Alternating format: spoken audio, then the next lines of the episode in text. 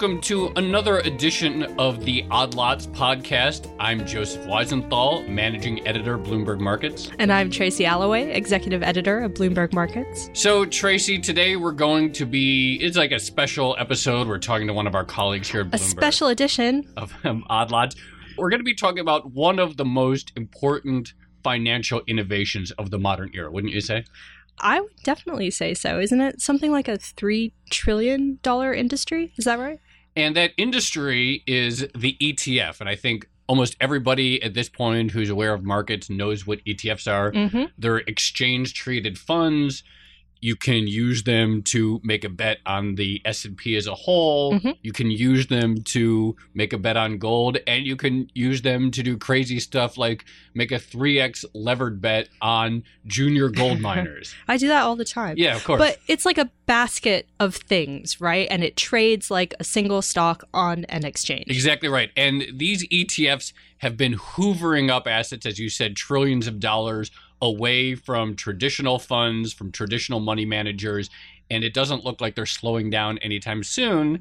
And not only that, they, they continue to innovate. So there are more and more new kinds of E T Fs all the time. Mm-hmm. From what humble beginnings did the E T F market come to us? This is the fascinating thing we're going to discuss with our colleague, Eric Balchunas. He has a new article out in Bloomberg Markets magazine called The E T F Files, and that's based on a new book that he's publishing. And so it turns out, Eric, thanks for joining us. Thank you for having me. So the E T F, this monster innovation that's changing how people invest, came out in a weird way. It came out thanks to basically a memo, right? Yeah, memo, be putting it mildly, an eight hundred forty page government report hmm. is really where the seed for the E T F uh, was found. So what happened was in the eighty-seven crash called Black Monday, right? The worst nineteen eighty-seven. Stock, nineteen eighty-seven, the worst stock market crash in history. There was uh, a S E C spent four months writing a report about what happened. Hmm. They were trying to figure out what really, not the macro events that caused selling, but what exacerbated the sell-off, that it was so brutal. Right? Wait, and, can you tell us what did happen? Because we can't pass up an opportunity to talk portfolio insurance. I'm sorry. Sure. So w- what they found was when the dark clouds were uh, going over the market, uh, institutions had all started using something called portfolio insurance, which essentially was a strategy that involved shorting futures, right, based on indices as soon as the stocks they held started hitting a certain level. Mm-hmm. So essentially what happened was on that day, there were just weren't that many buyers for the people trying to sell insurance. Then on top of that, you had program traders who were arbitraging the futures to the individual mm. stocks, which involved buying the futures and then selling all five hundred or how many of one hundred stocks at the same time. Mm. Right. So what happened was those program traders stepped in and they were uh, putting all the sell orders on the individual stocks. That caused more panic. And all, all of a sudden, really what you had was all these forces looking to sell individual stocks all at the same time. Mm. And that's when you had the crash. And how much uh, was the crash that day? The crash, it was a five hundred eight point drop, twenty-two percent in one day. Wow. I mean, we've had like some flash crashes in recent years. But that really puts it into perspective. It also reminds it, you know, we've blamed high-frequency trading and all kinds of stuff on modern flash crashes, but you can get some extraordinary moves, it seems, about in just about any area. That, that's era. Right. Yeah. yeah. Okay, so the uh, S E C put out, after several months of studying that crash in nineteen eighty-seven, they wrote an eight hundred forty page memo. And what was in that memo that led to the E T F? Sure. On chapter three, right, deep into the uh, into the actual white paper memo, uh, there was something where they talked about if an alternative approach were to be examined. So they used that language. And what they were basically saying was the S E C was thinking that the futures market volatility and sell-off had transmitted to individual stocks. So they thought, you know, if there was only a way to do basket trading, so you didn't hit sell on five hundred stocks at once, but you hit sell on a basket, and you had market makers and specialists who were able to trade those baskets, it might have provided a buffer in between the futures market in Chicago, which the S E C doesn't have any uh, mm. regulation over, and the individual stocks in New York, which they do. So they just put it in there as maybe a possible alternative approach. However, they did use the word product. Mm. And then the two guys at the Amex who were hungry for some more volume, because that exchange was really in third place at the time, uh, read this and really looked at it as a product proposal from the S E C. I mean, it's kind of a creative approach, right? To read an S E C paper on this huge negative event in markets and think, I have a product idea out of that. Yeah, I mean, the S E C does use the word product, and they say alternative approach. Remember, they worked at Amex, right? So exchanges were really into this report, because I asked uh, Stephen Bloom, uh, who was one of the two guys who read it. Uh, they they said they were riveted by every page. I, hmm. I thought, how, who would read an eight hundred forty page government report? But they did, and they you know they got rewarded for reading every word like that. So they were um, really excited. Uh, one of the quotes that we found from him was that he said he walked into his boss's office and said, here's an opening we can drive a truck through.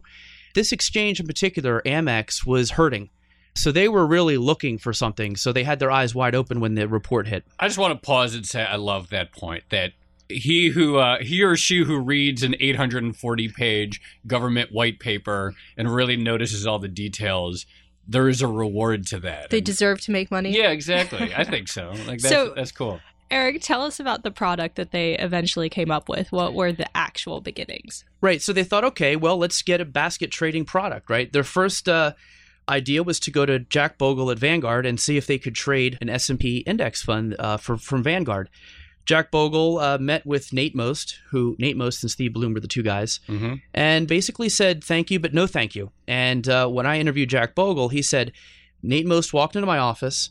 I looked at his proposal. I said, I'm not interested anyway, but I will give you three criticisms, flaws that I think your product has, that if you fix them, it might be better. So that's what Bogle claims. So basically, he said no thank you because Jack Bogle wants nothing to do with trading anywhere near his funds. You know, he's anti-trading. Mm. And this would be a product that would trade. So that was really where the difference lied. So Nate Most said that that meeting got him thinking about a way where you could trade a fund but not drive up costs in the fund from people coming in and out of it. That was the big problem. And this is where the uh, I think the value from Nate Most and the Amex came in to make the E T F more than what the S E C called for. And that is that Nate Most was seventy-four years old, and he used to be a commodities trader, hmm. and he used to be president of the Pacific Commodities Exchange. And he basically looked at the paradigm of the commodities warehouse receipt, which is where, you know, palm oil or, or cocoa, you don't want to move the merchandise back and forth. So mm. what you do is you store it in a warehouse, mm. you get a receipt, then you trade the receipt. That way you don't have to move anything. And that saves costs. And that saves costs. Then you could gather up the receipts at any time, go to the warehouse, and get your commodities back. So that that paradigm was then applied to the sort of the S E C's general idea, and that really was the sort of foundation so, of the uh, E T F structure. So let's just break down what we've learned, because I think this is really fascinating. For those who don't know, Jack Bogle, famous for his belief in indexing, not trading. The, the key to winning in investments is low costs. And so theoretically, something like an S and P index fund could have appealed to him. When he saw this product, he said, A, this is a trading vehicle. He's not into vehicles that make it easy to get in and out of the market. And B, there's too much costs involved in the internal running of the fund. But when they solved that problem, it still didn't really solve the fact that it's a trading vehicle, but it did become a low-cost product that people can use to make a directional bet on the market in a way that we didn't have before. Yeah, and I think what it did was the meeting with Bogle, even though it was never going to happen with him because he was anti-trading, the meeting pushed them to think of something different. And that's where bringing this commodities paradigm is why E T Fs can trade upwards of eighteen trillion dollars a year. They trade all day long, right? Uh, mm-hmm. And if you look at like S P Y, for example, trades about twenty-five billion dollars a day. That's the big S and P five hundred. That's the big S and P. Fund. That's the one that they first designed, right. These two guys. But yet someone like my Aunt Joyce could go into the S and P, uh, S P Y for ten years. And that trading every day does not bother or drive up costs for her long-term investment. Ah. And that is where the, the model really was something special. And when you talk to the uh, guy who was uh, one of the lawyers who wrote the uh, market break report, the S E C document, he said when he saw their proposal come in from Amex with this design, he was blown away. It was way more than he thought when they were writing it. So he thought this product would, had much more utility than even they thought when they said, we need something for a basket trading product. So hold on one second. They borrowed the commodities warehouse idea with the sort of trading receipts, but you still need a, a virtual warehouse for the shares, right? How did that come about? Right. So there, right. There's no warehouse, right? So instead of a, a warehouse, it's called a custodian. So State Street was one of the first obvious places they went. And so that's became the custodian for the stock. So the custodian is the virtual warehouse that, and today every E T F needs a custodian to store those stocks or bonds or whatever it's holding. And that is what makes the E T F slightly different than a derivative. Some people say E T Fs are a type of derivative. The fact is that these stocks that are in the S P Y or any E T F are, you can picture them, they're literally stored in a warehouse. It just happens to be a custodian. It's electronic. But the fact is, those are receipts for those, physic- they're physically backed. And that that's what makes some difference than like a futures contract. And tell us how those stocks actually get in the virtual uh, warehouse, mm-hmm. if you will, because that's a process that's really important for E T Fs, right? Sure. It's called the creation redemption process. And this is where I sometimes teach uh, courses on E T Fs where the students get really like confused and bored. Uh, I'll be honest. Uh, that's why our, actually- our listeners are not going to get our, our listeners are very sophisticated, wonky people. And this is the part they're going to be most excited about. So okay. ex- explain it to us. Well, and that's why I went into the story of how the first E T F came about, because when I tell the story, people get it more, right? When I explain the commodities visual, right. they understand it. So the way creation redemption works is an authorized participant, which is a, a gigantic bank connected mm-hmm. to the system with you know a lot of uh, money. Basically, they are uh, every E T F has several A Ps that are assigned to it. When a new creation is done, the A P will hand in the basket, which is say the five hundred stocks in the S and P. Into the state, uh, into the issuer, State Street, mm-hmm. and in return they get fifty thousand shares of S P Y, and that would be like the receipts. Then they sell those on the exchange, and that's where those receipts will trade. And then if there's a redemption, the same thing will happen. They'll take S P Y shares, hand them into State Street, and get their five hundred stocks back. And then that is sort of the creation redemption process, which I sort of equate to the flux capacitor from Back to the Future. You know, it's in that movie, it's how time travel works. Yeah. What I just described is how the E T F has been so resilient in several market stress events.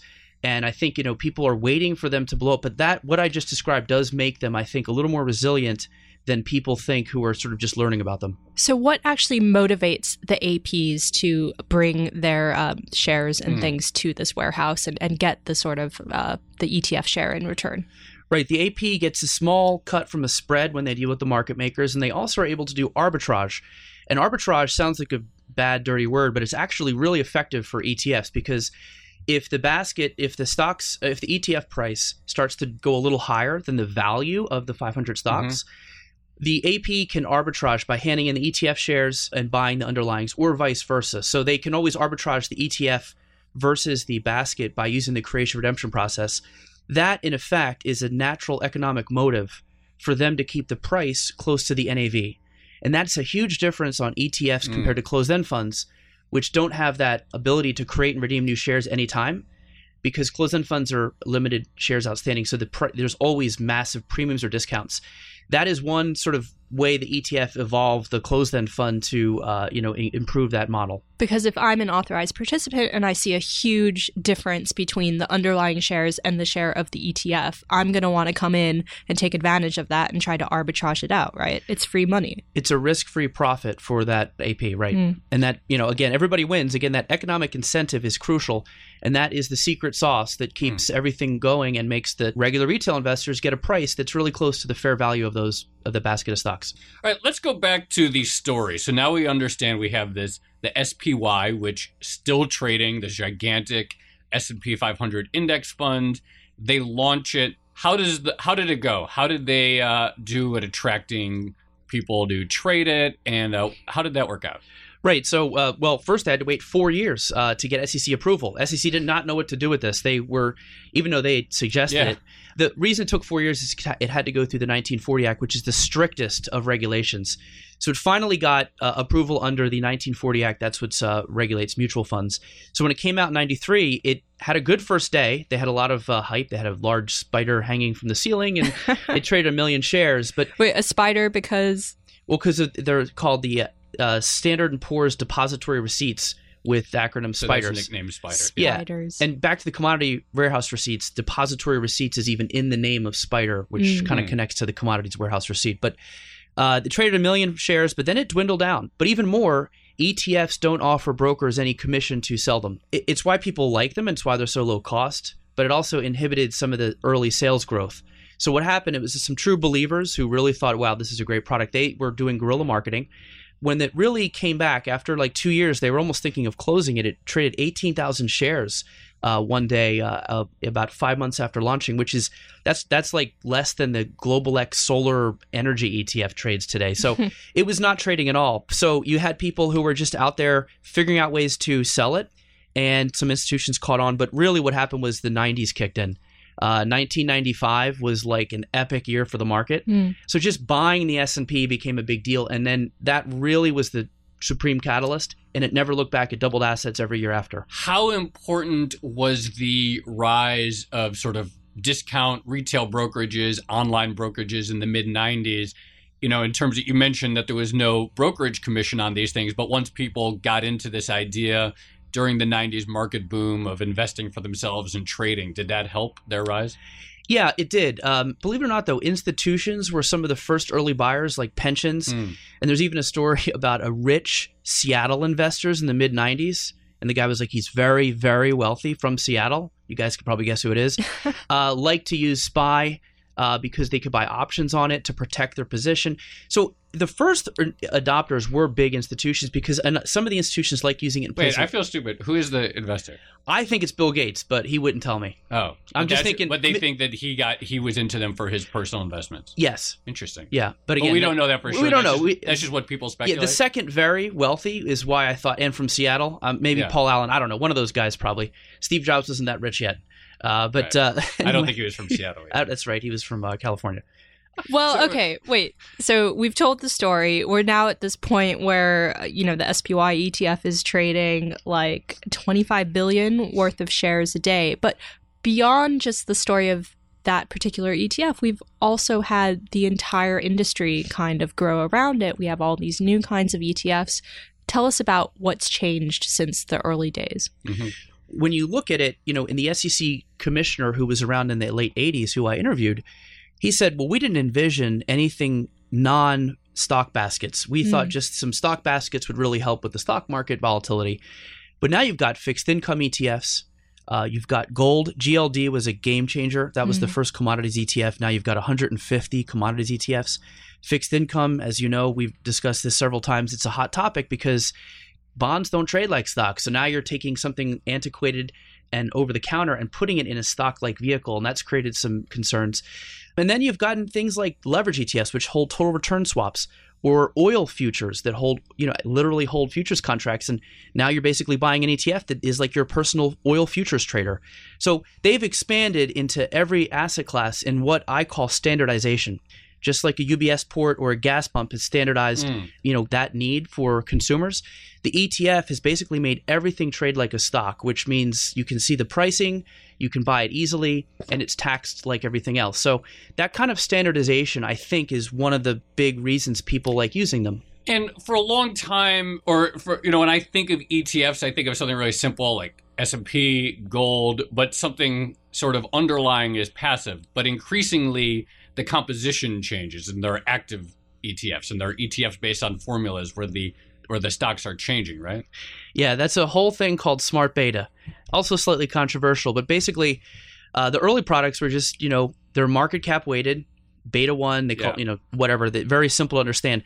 So some people came along and said, hey, look, uh, academics have studied what factors mm. active managers rely on to get alpha, such as tilting to small caps, tilting to value, tilting to volatility, momentum. And they've taken these tilts and they've put them into rule-based passive products.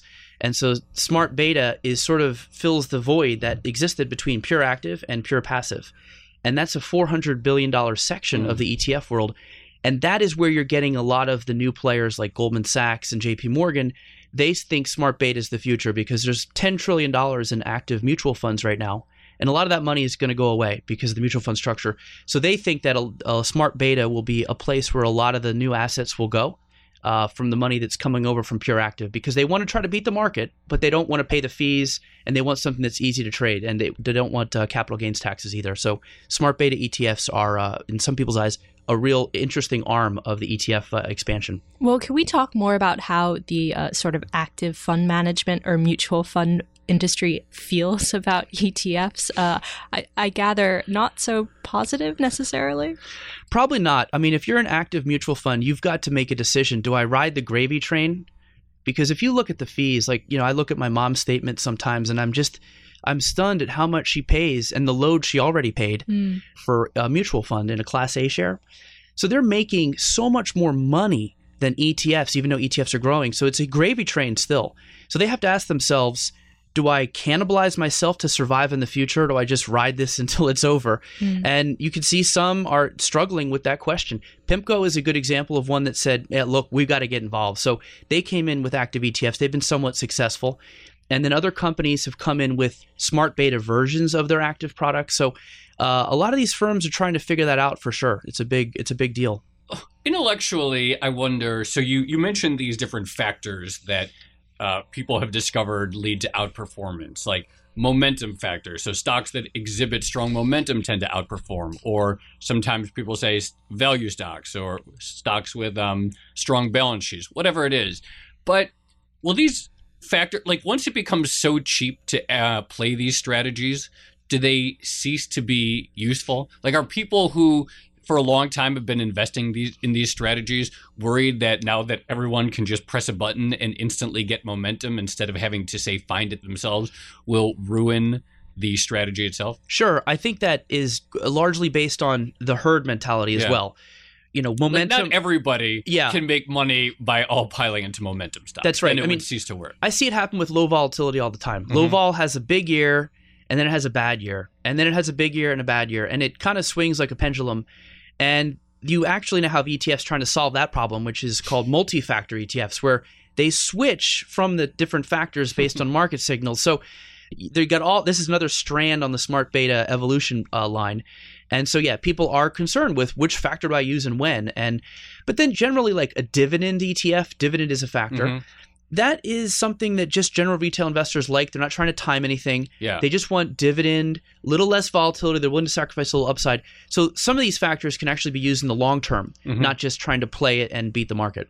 Let's go back to the very beginning of our story, because we had the S E C put out this report that somehow years down the line managed to spawn a huge, huge industry. And nowadays we see the S E C talking about E T Fs in a slightly different light, right? You've touched on it before. We've seen uh, worries and concerns about E T Fs, uh, the liquid wrapper that might not be suitable for all sorts of assets. Yeah, the, the S E C has two main areas of focus, where they literally have written rule proposals. I think that's the most important thing. One is on liquidity, right? So they've written some strict rules that E T Fs will have to be able to sell off a certain amount of assets uh, uh, within fifteen days. Mm-hmm. That would affect high yield bond E T Fs, uh, might even affect some emerging market funds. Uh, there's going to be some negotiations. BlackRock is lobbying them relentlessly, I'm sure. And so the final rule might not be as hardcore as their proposal. Uh, but that's one. And then the other one is derivatives. Uh, they have mm. a rule that would essentially limit the amount of leverage to one fifty, which would really, it, it, some leverage E T Fs have a way to work around it, but largely that would inhibit a lot of the three times especially, and maybe some of the two times. And then beyond that, these are E T Fs where they move three x the underlying automatically. So you could buy a three x financial stocks one, and if the banks rise one percent in the day, theoretically the E T F rises three percent that day. That's right. Every day. That the three times doesn't work over the long term, but per right. day, that, that's what they promise. But the other two areas that they have looked at was, one is August twenty-fourth of last year, which ironically was called Black Monday too, right? Mm. Everybody was referring to that as Black oh, yeah, Monday. Yeah. And uh, E T Fs were all involved in that. And that's why this whole Black Monday to Black Monday, it's kind of ironic uh, that the E T F was designed to kind of counter one Black Monday, and there they are in the next one. Um, right, because people are concerned about the ability of E T Fs to actually function and track their underlying stocks and assets in an environment of intense volatility. August twenty-fourth, though, can be explained pretty easily. I've looked into it. It's really about the halting that the exchange has. So on Black Monday, basically, market makers came in, stocks were halted. And if a market maker can't figure out the real-time value, and it needs all the stock's prices to figure that value out, it has to widen its spread on the E T F because it doesn't know where it is. To lure the A Ps in as well? No, just, just in order to protect themselves from risk. So mm. a market maker needs to know the actual real-time intraday net asset value of the stocks. And if all the stocks aren't having pricing because they're halted, mm-hmm. that's a chain reaction that makes it harder for E T Fs to trade. So if you look at NASDAQ that day, E T Fs mm. traded fine because they didn't have the same halting rules that NYSE right. did. And bond E T Fs traded fine that day because they weren't halted. So in essence, August twenty-fourth was a little bit of a complicated issue, but certainly a concern. And then the other fourth area that S E C is concerned with is just complex products. We've described a little bit today, multi-factor E T Fs. They even brought up the millennial E T F, which we, uh, which you and I know about uh, so very well. So that's an E T F oh, yes. that's designed to track stocks that theoretically millennials, as they get older and spend more money, will do well. Eric, I guess the big question I have, and maybe Joe has after listening to all of this, is do you think E T Fs have been a net positive for investors or a net negative? Well, I'm a net positive. I've studied hedge funds, mutual funds, and closed-end funds. I've been in fund data for fifteen years. And when I was assigned E T Fs in two thousand six, I quickly started to, you know, sniff around them like, wow, these things are really useful. They're They're fully funded and approved by the S E C under the nineteen forty Act, gives them some security. So I do think they're a net positive. I think I don't think any of the things that I just mentioned uh, or the S E C is looking at is really the thing I would be concerned with. Mm. I think a lot of that is um, them reacting to media. Uh, there's some concerns there, but the big concern for me is I would feel the same way as Bogle does. Hmm. They trade eighteen trillion dollars a year, but they only have two trillion dollars in assets. That's nine hundred percent turnover. Put that in perspective, stocks only turn over two hundred fifty percent a year.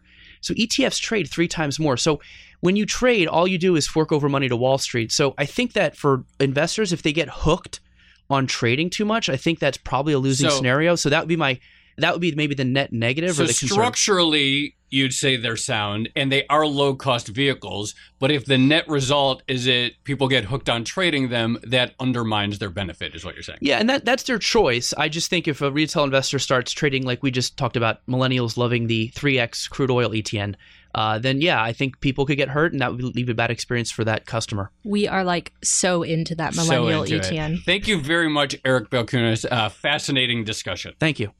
So, Joe, we just learned a whole lot about the origins of E T Fs. What'd you think? I thought it was fascinating. I mean, I guess when it comes to financial products, mm. you just sort of take them for granted that they exist sometimes, and you forget that someone had to invent them. Right. Someone had to design the mutual fund. Someone had to design various structures of bonds that exist. Mm. And, of course, E T Fs are no exception. And I love that it was discovered in this gigantic filing S E C memo yeah. that was probably mind-numbing to the vast majority of the population.